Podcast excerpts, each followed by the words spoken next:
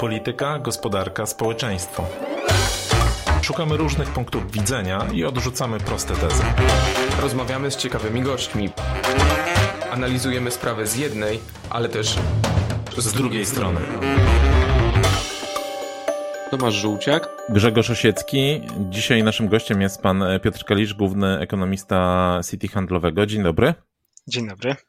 Zbieramy się e, pod koniec roku i chcieliśmy zapytać, tak jak pan by spróbował sobie przypomnieć swoje nastroje na, na początku tego roku, e, to mm, jest lepiej niż się pan spodziewał, czy jest gorzej? Myślę, że początek roku był trochę gorszy, natomiast końcówka trochę lepsza od oczekiwań. I w sumie, gdyby spojrzeć na obecne prognozy na już mijający rok i porównać je z prognozami sprzed 12 miesięcy, to wydaje się, że taki całoroczny wzrost gospodarczy będzie mniej więcej na podobnym poziomie, znaczy lekko pozytywny, w okolicach 0,5% wzrostu, um, czyli nic nadzwyczajnego. Natomiast, tak jak powiedziałem, no, wydaje mi się, że to um, wiązało się z e, pewnymi rozczarowaniami w pierwszych dwóch kwartałach i teraz e, informacje, które widzimy za trzeci i czwarty kwartał już są bardziej optymistyczne i uśredniają ten wzrost do, do, do około 0,5%.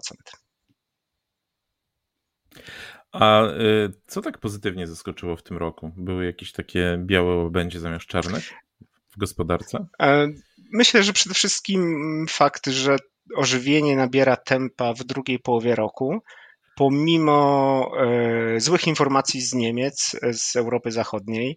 Zazwyczaj jest tak, że jeżeli e, gospodarka europejska, niemiecka spowalnia, my to odczuwamy. Tym razem widać, że pomimo złych informacji z Niemiec, mamy dosyć wyraźne ożywienie w Polsce. To w dużym stopniu zawdzięczamy temu, co się dzieje z, z płacami. E, znaczy, rynek pracy trzyma się dosyć mocno, więc ten popyt krajowy, płace realne, które, które rosną, one pozwalają nam e, osiągać całkiem niezłe wyniki, mimo tego, że jeżeli chodzi o eksport, e, rynki zewnętrzne, tej szału nie ma. Takim pozytywnym impulsem e, już w tym mijającym roku są także no, chyba pozytywne, optymistyczne zapowiedzi dotyczące mm, środków z Krajowego Planu Odbudowy, bo jest mowa o zaliczkach, e, które są wypłacane niejako z automatu, bezwarunkowo, bez sprawdzania tych słynnych kamieni milowych.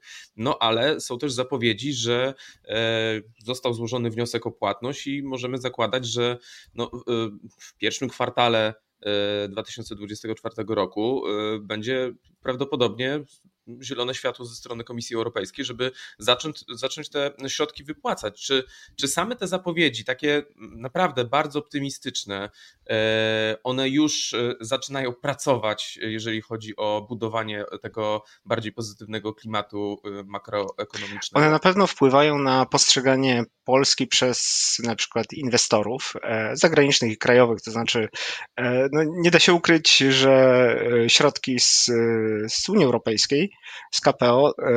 To jest taka praktycznie już wieloletnia saga.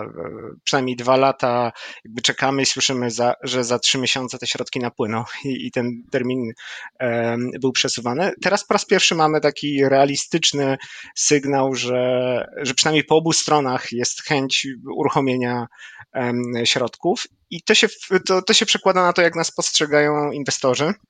Widać to choćby w, w, tym, co się dzieje na rynku walutowym. E, złoty się po wyborach wyraźnie umocnił w związku, przede wszystkim w związku z oczekiwaniami na e, napływ funduszy unijnych. Natomiast e, to działa wciąż jeszcze w tej sferze nastrojów i percepcji, a nie w, no, ponieważ te, te środki nie zaczęły jeszcze płynąć, tak naprawdę one nie wpływają, nie działują na rzeczywiste wydatki przedsiębiorstw więc na to jeszcze musimy poczekać. Faktycznie jest to w stosunku do tego, czego można było się spodziewać na początku roku, trochę bardziej optymistyczny obrót sprawy. Natomiast oczywiście wciąż jesteśmy w tej fazie deklaracji i, i y, szczególnie te 7 miliardów dodatkowych środków y, poza zaliczkami, no to jest wciąż y, kwestia przyszłości. Ale czy w przypadku tych miliardów z KPO, czy czasem ważniejsze nie okaże się nie sama suma tych pieniędzy, które do nas napłyną w różnych transzach, ale to, jaki właśnie efekt rynkowy osiągniemy dzięki samemu odblokowaniu tego KPO. No bo rozumiem, że to będzie KPO plus jakiś bonus wynikający z samego faktu jego odblokowania. Ten, ten bonus odczuwamy właśnie w postaci takiej no, ekonomiści nas zazwyczaj nazywają mniejszej premii za ryzyko, czyli tak naprawdę um, inwestorzy chętniej kupują złotego, chętniej kupują polskie obligacje.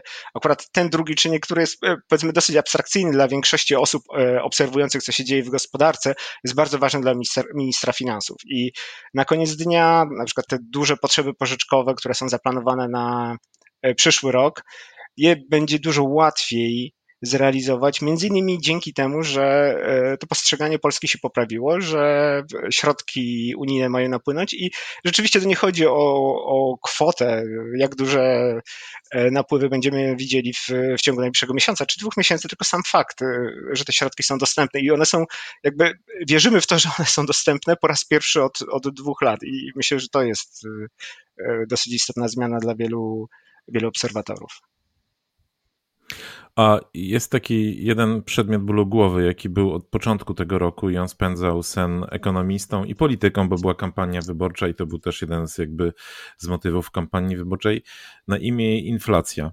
I czy pan w tej chwili pod koniec roku jest y, y, pozytywnie zaskoczony? Na ile to jest temat jeszcze w tej chwili? Bo rozumiem, że w cieniu jej będziemy jeszcze kilka lat. No jesteśmy sporo powyżej celu inflacyjnego ale na ile ten scenariusz, który się zrealizował, możemy uznać za pozytywny i za dobrze rokujący na przyszłość. E, temat inflacji, po pierwsze, inflacja jest ważna dla każdego, dużo ważniejsza pewnie niż e, na przykład dane o bezrobociu, bo dotyka, dotyka praktycznie każdego, a nie tylko tych, którzy na przykład stracili pracę. Więc to jest powsze, e, powszechnie bolesne doświadczenie ostatnich dwóch, trzech lat.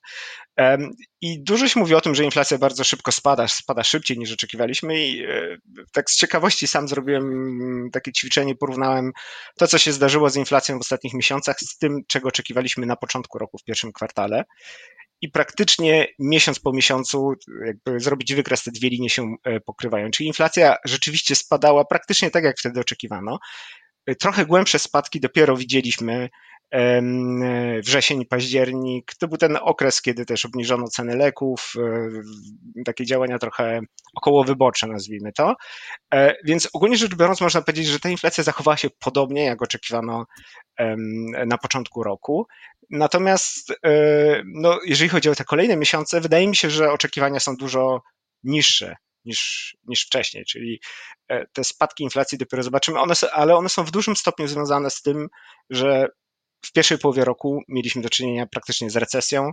E, płace realne wtedy albo spadały, albo ostatecznie wyszły na zero, co spowodowało, że konsumenci po prostu nie wydawali to automatycznie przełożyło się na inflację. Więc my jeszcze mamy w tym momencie taką inercję tej spadającej inflacji, to jeszcze będzie działać przez parę miesięcy. Natomiast y, myślę, że w przyszłym roku sytuacja się skomplikuje. To znaczy, będziemy mieli niską inflację na początku roku. My spodziewamy się, że nawet poniżej 3%, czyli poziomy, o których wcześniej y, nie mówiono. E, natomiast Potem zaczną działać takie czynniki proinflacyjne związane z rynkiem pracy, ożywieniem gospodarczym, no, skoro obniżaliśmy inflację, dlatego że mieliśmy recesję, a nie będziemy mieli recesji, wręcz będziemy mieli dużo mocniejszy wzrost niż, niż się jeszcze niedawno wydawało, to też należy liczyć się z tym, że ta inflacja no, nie da o sobie zapomnieć.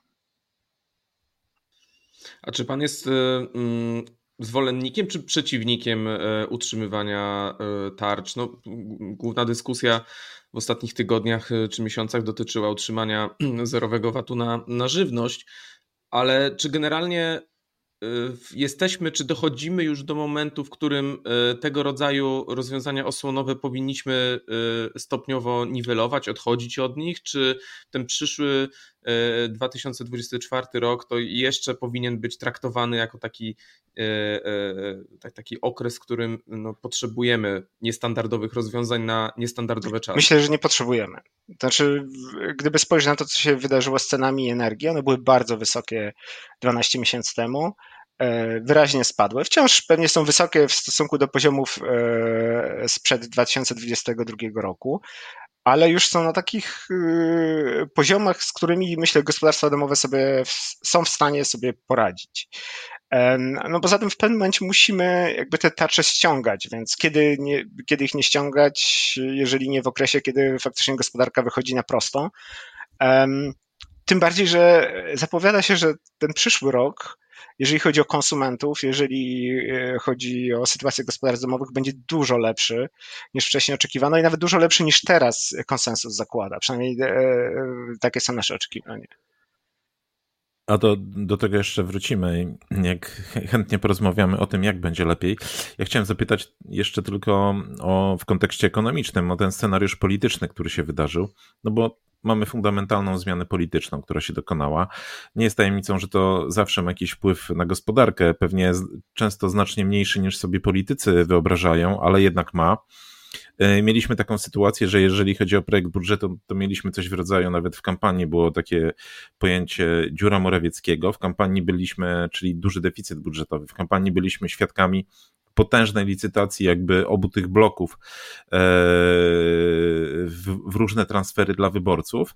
No, mamy projekt budżetu, gdzie deficyt jest większy niż w tym założonym we wrześniu, no, z różnych powodów, także konsumpcji tych kampanijnych wydatków. Ale jakby do budżetu za chwilę wrócimy. Ja chciałem zapytać pana, na ile jakby ten scenariusz y, polityczny, który się wydarzył, y, będzie miał wpływ na scenariusz gospodarczy, także na nasze otoczenie zewnętrzne. Na pewno będzie miał wpływ, natomiast tak, tak jak Pan słusznie powiedział, często ten wpływ jest dużo mniejszy niż się powszechnie wydaje. Głównie dlatego, że efekty, one się ujawniają z czasem. Początkowo są dosyć drobne i one się kumulują. To znaczy, na pewno jest ten efekt, o którym już wcześniej mówiliśmy, czyli poprawa nastrojów, poprawa oceny, takiej percepcji e, stabilności Polski. To wpływa na przykład na napływ kapitału. Skoro chętniej napływa kapitał, łatwiej jest inwestować, albo przynajmniej taniej jest inwestować. Natomiast oczywiście e, te zmiany polityczne i fakt, że mamy przez kolejne dwa lata będziemy mieli wybory, maraton wyborczy, to też wpływa na to, jaka, jak będzie prowadzona polityka gospodarcza. E, też to wpływa na na przykład napięcia między bankiem centralnym a rządem e, i te wszystkie czynniki one będą wpływać. Znaczy, e, wydaje mi się, że w stosunku do tego, czego można było się spodziewać we wrześniu, obecnie można zakładać, że obniżki stóp procentowych w Polsce będą wolniejsze. E, niż w alternatywnym scenariuszu. Jednocześnie polityka fiskalna, przynajmniej w 2024 e, roku, będzie luźniejsza. Czyli będzie więcej takiego impulsu, który pobudza konsumpcję, e, ale z drugiej strony bank centralny pewnie trochę ostrożniej będzie podchodził do perspektyw inflacyjnych i już nie będzie tak chętnie obniżał stóp procentowych. To przechodząc od tego ogółu do konkretu, czyli do planu dochodów i wydatków państwa na 2024 rok, no to kwestia ustawy budżetowej była jednym z takich głównych tematów też, też politycznych w związku z tą e, taką no też niestandardową sytuacją, w której mieliśmy, e, w której mieliśmy e, ustawę poprzednio złożoną we wrześniu, która uległa dyskontynuacji. Nowy dwutygodniowy rząd Mateusza Morawieckiego no, nie miał szczególnej ochoty ponownie składać tej ustawy. Były wątpliwości, czy, e, czy, czy, czy trzeba się bardzo śpieszyć z tą ustawą, czy tylko trochę się śpieszyć, żeby prezydent e, nie zagrał tutaj argumentem dotyczącym przedwczesnego rozwiązania Sejmu, mm, ale wygląda na to, że ta ustawa, e, no ona, ona jest dopięta, możemy ją różnie oceniać, ale e, dokument fizycznie istnieje, jest procedowany, e, w styczniu trafi na biurko prezydenta.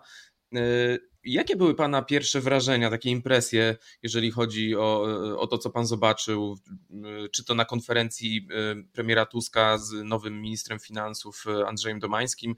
E, i potem, no, jak już wszyscy zaczęli ten dokument studiować. To jest dobry budżet, to jest budżet na miarę naszych możliwości, czy można było to jednak zrobić lepiej, spokojniej, nie takim pędzie no wszyscy pamiętamy te obrazki, e, prace po nocach, w weekendy, no właśnie po to, żeby zdążyć e, no jak najszybciej przyjąć te ustawy. powiedziałbym, że to jest oczywiście budżet, ale tak naprawdę bardziej to jest proteza budżetowa, która musiała zostać przyjęta. Trochę widziałem takiej pojawiającej się krytyki, że czegoś brakuje w tym budżecie, ale jeżeli pomyślimy o tym, że prace mogły trwać dosłownie kilka dni nad tym dokumentem, to wydaje mi się, że jego kształt jest zbliżony do tego, czego można było się oczekiwać, czego można było się spodziewać. Natomiast ważne jest i chyba tego nie można w ogóle w dyskusji pomijać, że jakby ta proteza zostanie zmieniona w, w kolejnych miesiącach. Wszystko na to wskazuje, że takie rzeczywiste zmiany w budżecie, urealnienie dochodów, e, również zysku z NBP, inne zmiany, wprowadzenie e, dodatkowych, ewentualnych e, projektów takich wydatkowych obiecanych przed wyborami, to wszystko nastąpi w pierwszych miesiącach przyszłego roku. I rzeczywiście nie można było tego wprowadzić w ciągu dosłownie kilku dni teraz, jeżeli rząd rzeczywiście chciał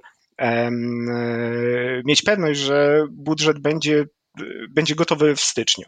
E, głównie dlatego, że no, nam się wydaje, że to jest oczywiście, że to jest taki dokument, w którym wystarczy napisać kilka, kilka słów, ale tak naprawdę te wszystkie kwoty muszą się zgadzać, one powinny być przeanalizowane i na tym etapie zmiany, które zostały wprowadzone, wydaje mi się, że są zgodne z tym, czego realistycznie można było się spodziewać.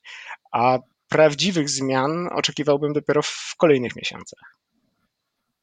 No ale jeżeli patrzymy sobie na takie wartości jak deficyt budżetowy, który pewnie teraz jest dużo bardziej zbliżony do tego realnego deficytu, deficytu w całym sektorze finansów, czyli 184 miliardy złotych, e, deficyt sektora, który wynosi ponad 5% PKB, to jest bardzo wysoki deficyt. Czy, czy, czy to jest jakby mm, do udźwignięcia? Czy to nie będzie problematyczne? Czy to, to jest problematyczne, natomiast o tym wiedzieliśmy od września. Tutaj się nic nie zmieniło. Ja powiedziałbym, przynajmniej nasze prognozy e, przyszłorocznego deficytu są nawet wyższe niż te 5,1. E, spodziewamy się bliżej 6%. E, ale to, to na pewno będzie zależało od um, kilku takich czynników, od tego, co jeszcze się zdarzy w budżecie, jak gospodarka będzie się rozwijać.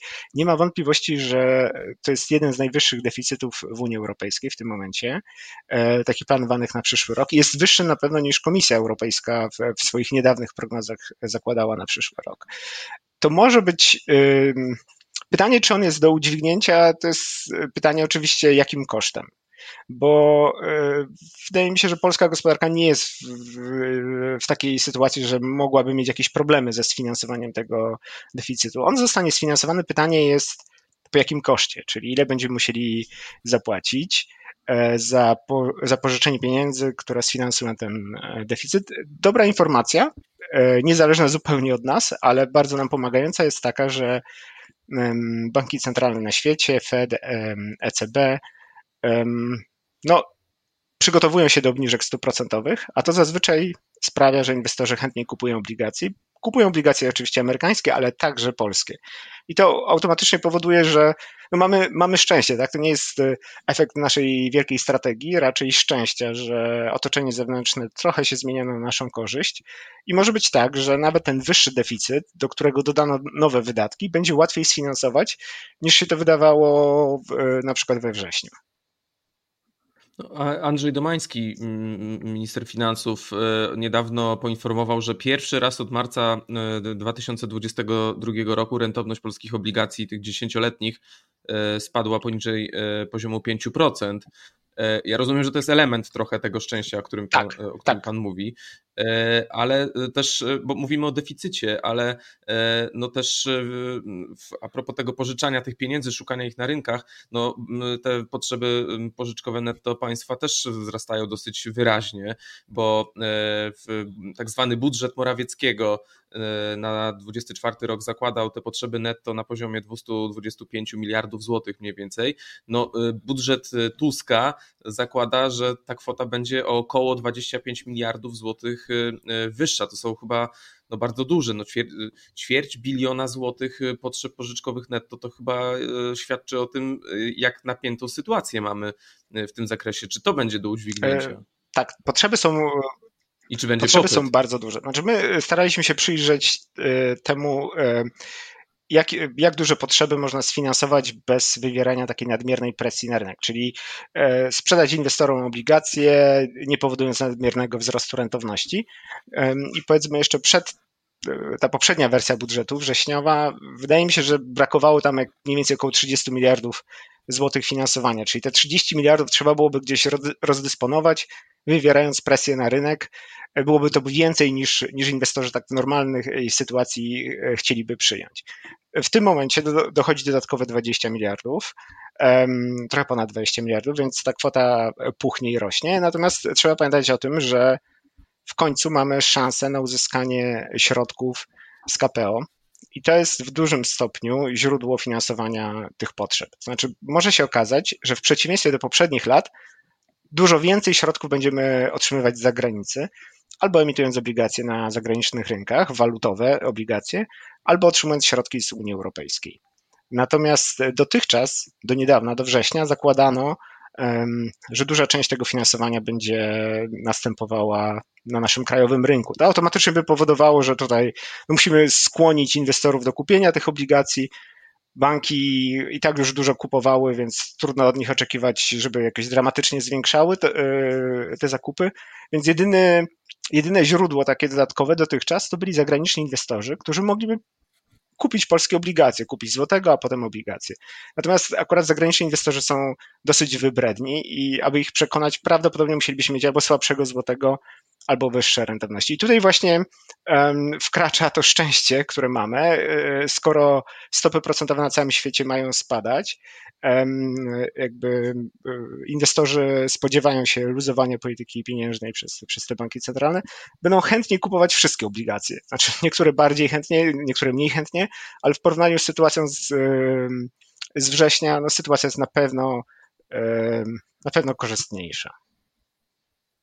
A to nie jest trochę tak, że to jest też no, poniekąd taki sukces y, polityki Morawieckiego, który w pewnym momencie postawił na zmniejszanie y, udziału długu zagranicznego w ogólnym rachunku, no i w ten sposób jakby stworzył taką poduszkę czy rezerwę do tego, żeby w takim momencie go właśnie zwiększyć. Tak, to myślę, że to jest częściowo efekt tego, że, że zmniejszaliśmy udział zagranicznego długu, Początkowo to był efekt y, planowanej takiej strategii naszego działania. W ostatnich miesiącach, powiedzmy w ciągu ostatnich 12 miesięcy, pewnie chcielibyśmy dużo więcej sprzedać obligacji zagranicznym inwestorom, tylko że oni nie chcieli y, ich po prostu kupować. No teraz mamy zmianę nastrojów. Oczywiście też przestrzegałbym przed y, takim zakładaniem, że z jakiegoś powodu nagle inwestorzy pokochają polski rynek długu i ten rynek długu będzie tutaj świecił jak jakaś gwiazda na niebie w porównaniu z innymi rynkami. To jest zawsze tak, że inwestorzy, przynajmniej tak ci inwestorzy, z którymi rozmawiamy, oni porównują e, między sobą te, te wszystkie rynki, Polska, ponieważ dotychczas nie była zbyt popularna, to w tym momencie jest rzeczywiście na szczycie listy, bo, bo, bo e, to jest jakaś nowość, ale to się może zmienić w ciągu kilku miesięcy. A to ja mam takie pytanie, a to, to kto jest obok tego szczytu? To znaczy, z kim my jesteśmy porównywani, z jakimi innymi krajami dla inwestorów? Gdzie są podobnie atrakcyjne inwestycje? Wielu inwestorów patrzy regionalnie, czyli przede wszystkim patrzy na naszą strefę czasową. Węgry, Czechy, E, południowa Afryka. Natomiast no, myślę, że jesteśmy bardziej w tej grupie z Czechami i Węgrami. Węgrzy w tym momencie chyba nawet spotykają się z takim cieplejszym przyjęciem niż, e, niż Polska, głównie dlatego, że no, inflacja tam spadała dużo szybciej, z wyższego poziomu, stopy procentowe są wciąż wysokie. Więc, więc dotychczas wydaje mi się, że te uczucia takie względem, względem Węgier e, ze strony zagranicznych inwestorów były troszeczkę cieplejsze, ale, ale no to wiadomo, to nic nie jest dane na stałe, to się jeszcze może zmienić. No dobrze, wszystko super, tylko e, za nie wiem, właściwie to czasy mamy takie nieprzewidywalne, że to, to, to w momencie, w którym rozmawiamy i w którym Państwo słuchają tego odcinka naszego podcastu, to te rzeczy już się zadziały, ale jeżeli nie, to może lada dzień, może lada tydzień, lada miesiąc, y, smutni panowie wejdą do siedziby NBP i wyprowadzą, y, myślę, że jeszcze smutniejszego Adama Glepińskiego. Czy pan się spodziewa, że tego typu sytuacja, niezależnie od tego, czy mówimy o Trybunale Stanu, czy, czyli odpowiedzialności konstytucyjnej, czy odpowiedzialności karnej prezesa NBP, mm, czy, czy, czy rynki się tym przejmą? Bo e, jak Adam Glapiński poprosił o interwencję tak zwaną za granicę, usłyszał w odpowiedzi, że jeżeli pan chce, ma pan Trybunał Sprawiedliwości Unii Europejskiej, niech pan tam szuka pomocy. Co chyba można trochę odbierać jako takie e, e, dystansowanie się do sprawy. Czy w związku z tym rynki podobnie zareagują, że to są wewnętrzne jakieś sprawy Polski. Ok, bank centralny bankiem centralnym, ale e, żaden prezes nie jest nie do zastąpienia. Czy jednak może taka sytuacja, Pana zdaniem, wywoła szok, przerażenie, panikę E, i po prostu e, te, te optymistyczne perspektywy e, dotyczące chociażby polskich obligacji, że to wszystko no, pójdzie w łeb? Pewnie jasnej odpowiedzi tej nie ma, bo wszystko zależy pewnie od tego, jak tego typu scenariusze miałyby się potoczyć. Natomiast ja bym powiedział tak. Powiedzmy, od czasu wyborów złoty wyraźnie się umacnia mimo że jednocześnie pojawia się wiele takich sygnałów świadczących o tarciach między między Narodowym Bankiem Polskim a rządem. To może oznaczać albo to, że zagraniczni inwestorzy po prostu nie zakładają, że te zmiany nastąpią, znaczy nie, nie traktują takiej możliwości jako poważne zagrożenie, albo jest też druga możliwość, po prostu nie jest to coś, co spędza im sens powiek. To znaczy, niekoniecznie uważają, że taka zmiana byłaby negatywna jakoś szczególnie dla, dla polskich aktywów, postrzegają je w inny sposób. No, pewnie możemy oczywiście wybrać sobie którąś z tych, z tych interpretacji, natomiast fakt jest taki, że dotychczas po pierwsze nie było negatywnej reakcji na, na rynkach finansowych, wręcz powiedziałbym skala umocnienia i spadku rentowności nawet była większa niż można było się wcześniej spodziewać. Oczywiście część tej zasługi to są właśnie wydarzenia zewnętrzne, o których już mówiliśmy. No to mm, no, tak płynnie przeszliśmy trochę do prognoz tego, co się będzie działo w 2024 roku. E, pierwsza prognoza będzie jeszcze związana z e, budżetem, który, nad którym Sejm właśnie pracuje. No bo mm, ten deficyt, o którym Pan mówił, wy szacujecie, że on będzie powyżej tych 5,1% PKB, e, które przewiduje rząd. No ale to jest znaczące naruszenie kryterium konwergencji i no, mamy widmo procedury nadmiernego deficytu. A jednocześnie przyszedł taki sygnał, że zostało zawarte porozumienie w sprawie nowych reguł zarządzania finansowego w Unii, gdzie między innymi są, mają być w części przynajmniej e, wyłączane wydatki na obronę przy ocenie procedury nadmiernego deficytu. Być może mm, ta e, redukcja deficytu będzie wolniejsza. Na ile Pana zdaniem jakby po pierwsze grozi nam ta procedura, czy to już jest przesądzone na 100%, a po drugie, na ile ona będzie dla nas uciążliwa? Myślę, że procedura nam grozi.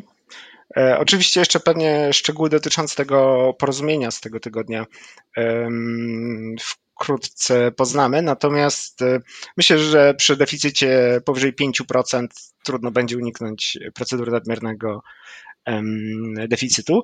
Natomiast pytanie jest, co to oznacza dla kolejnych lat. No, e, porozumienie, które zostało właśnie zawarte, tak, tak naprawdę ono daje nam więcej czasu na zacieśnienie fiskalne, ale nie zmienia faktu, że musimy zaciskać pasa.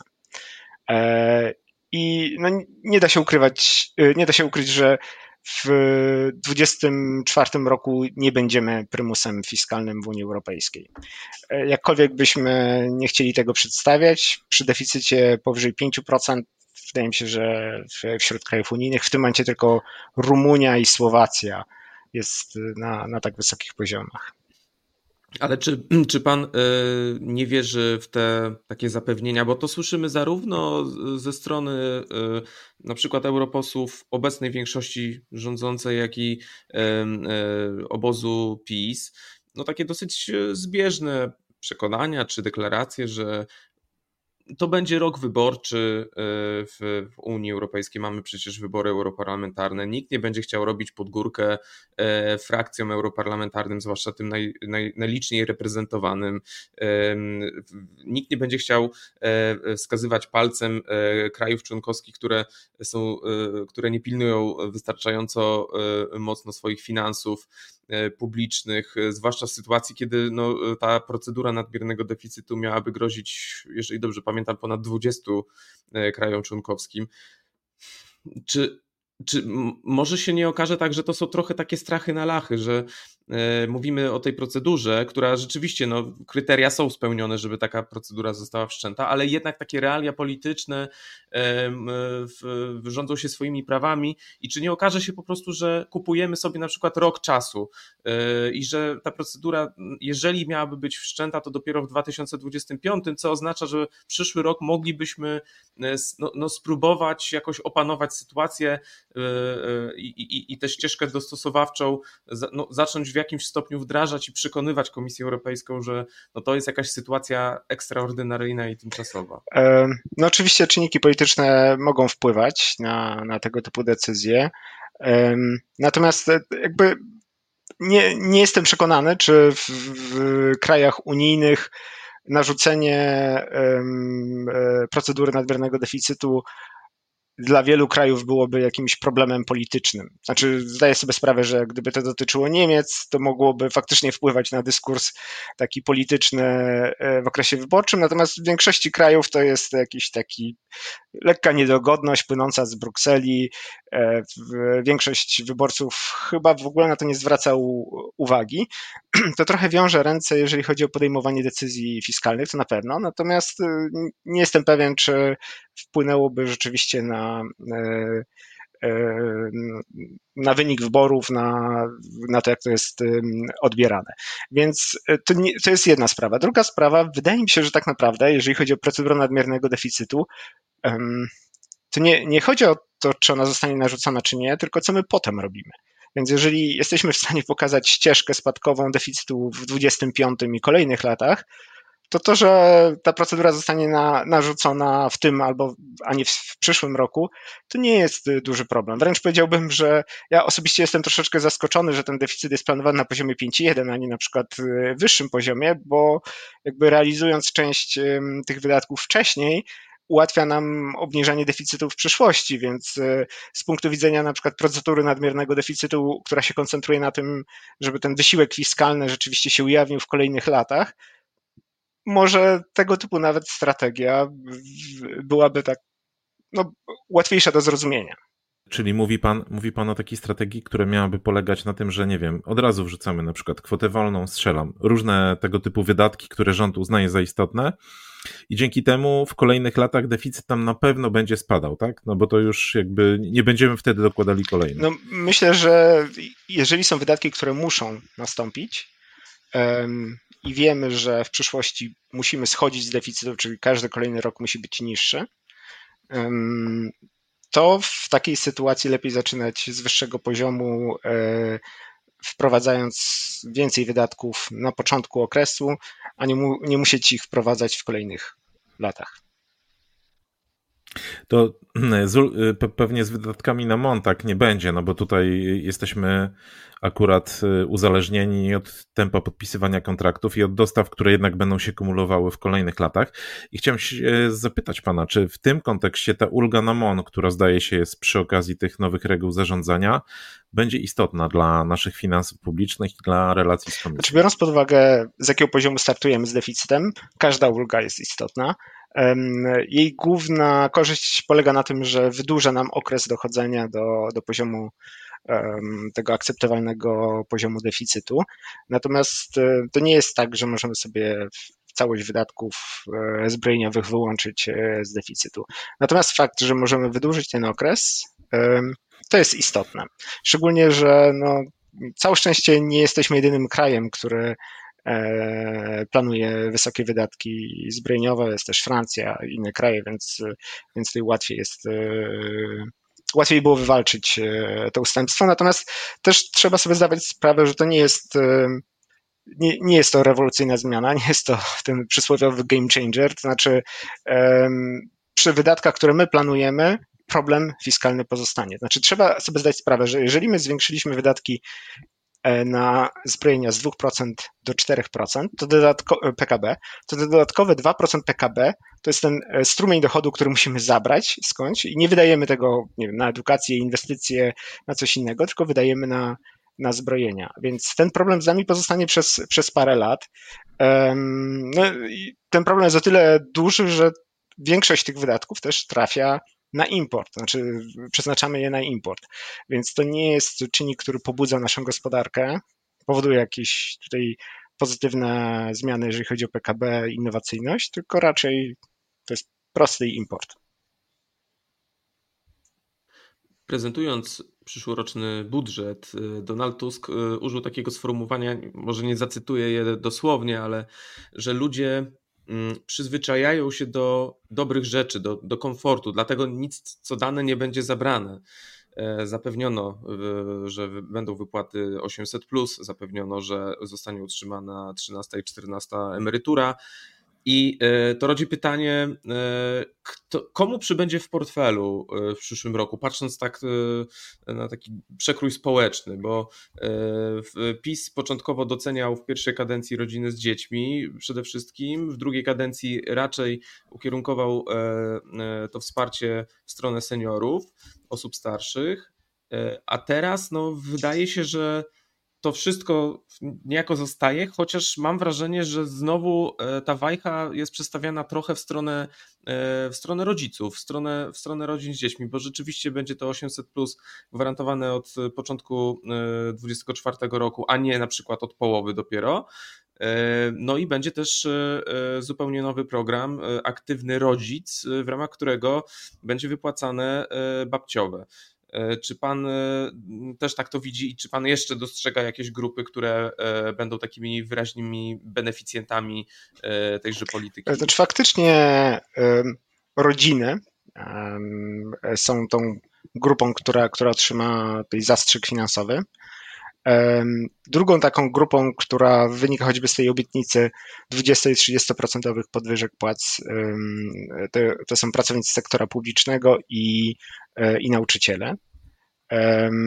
No i ogólnie rzecz biorąc, powiedziałbym, jeżeli spojrzymy na, na skalę zmian wynagrodzeń i transferów, to widać, że dotyczy one przede wszystkim osób o niższych dochodach. Też choćby wzrost płacy minimalnej. To nie jest wydatek jakby budżetowy, natomiast to jest element polityki państwa.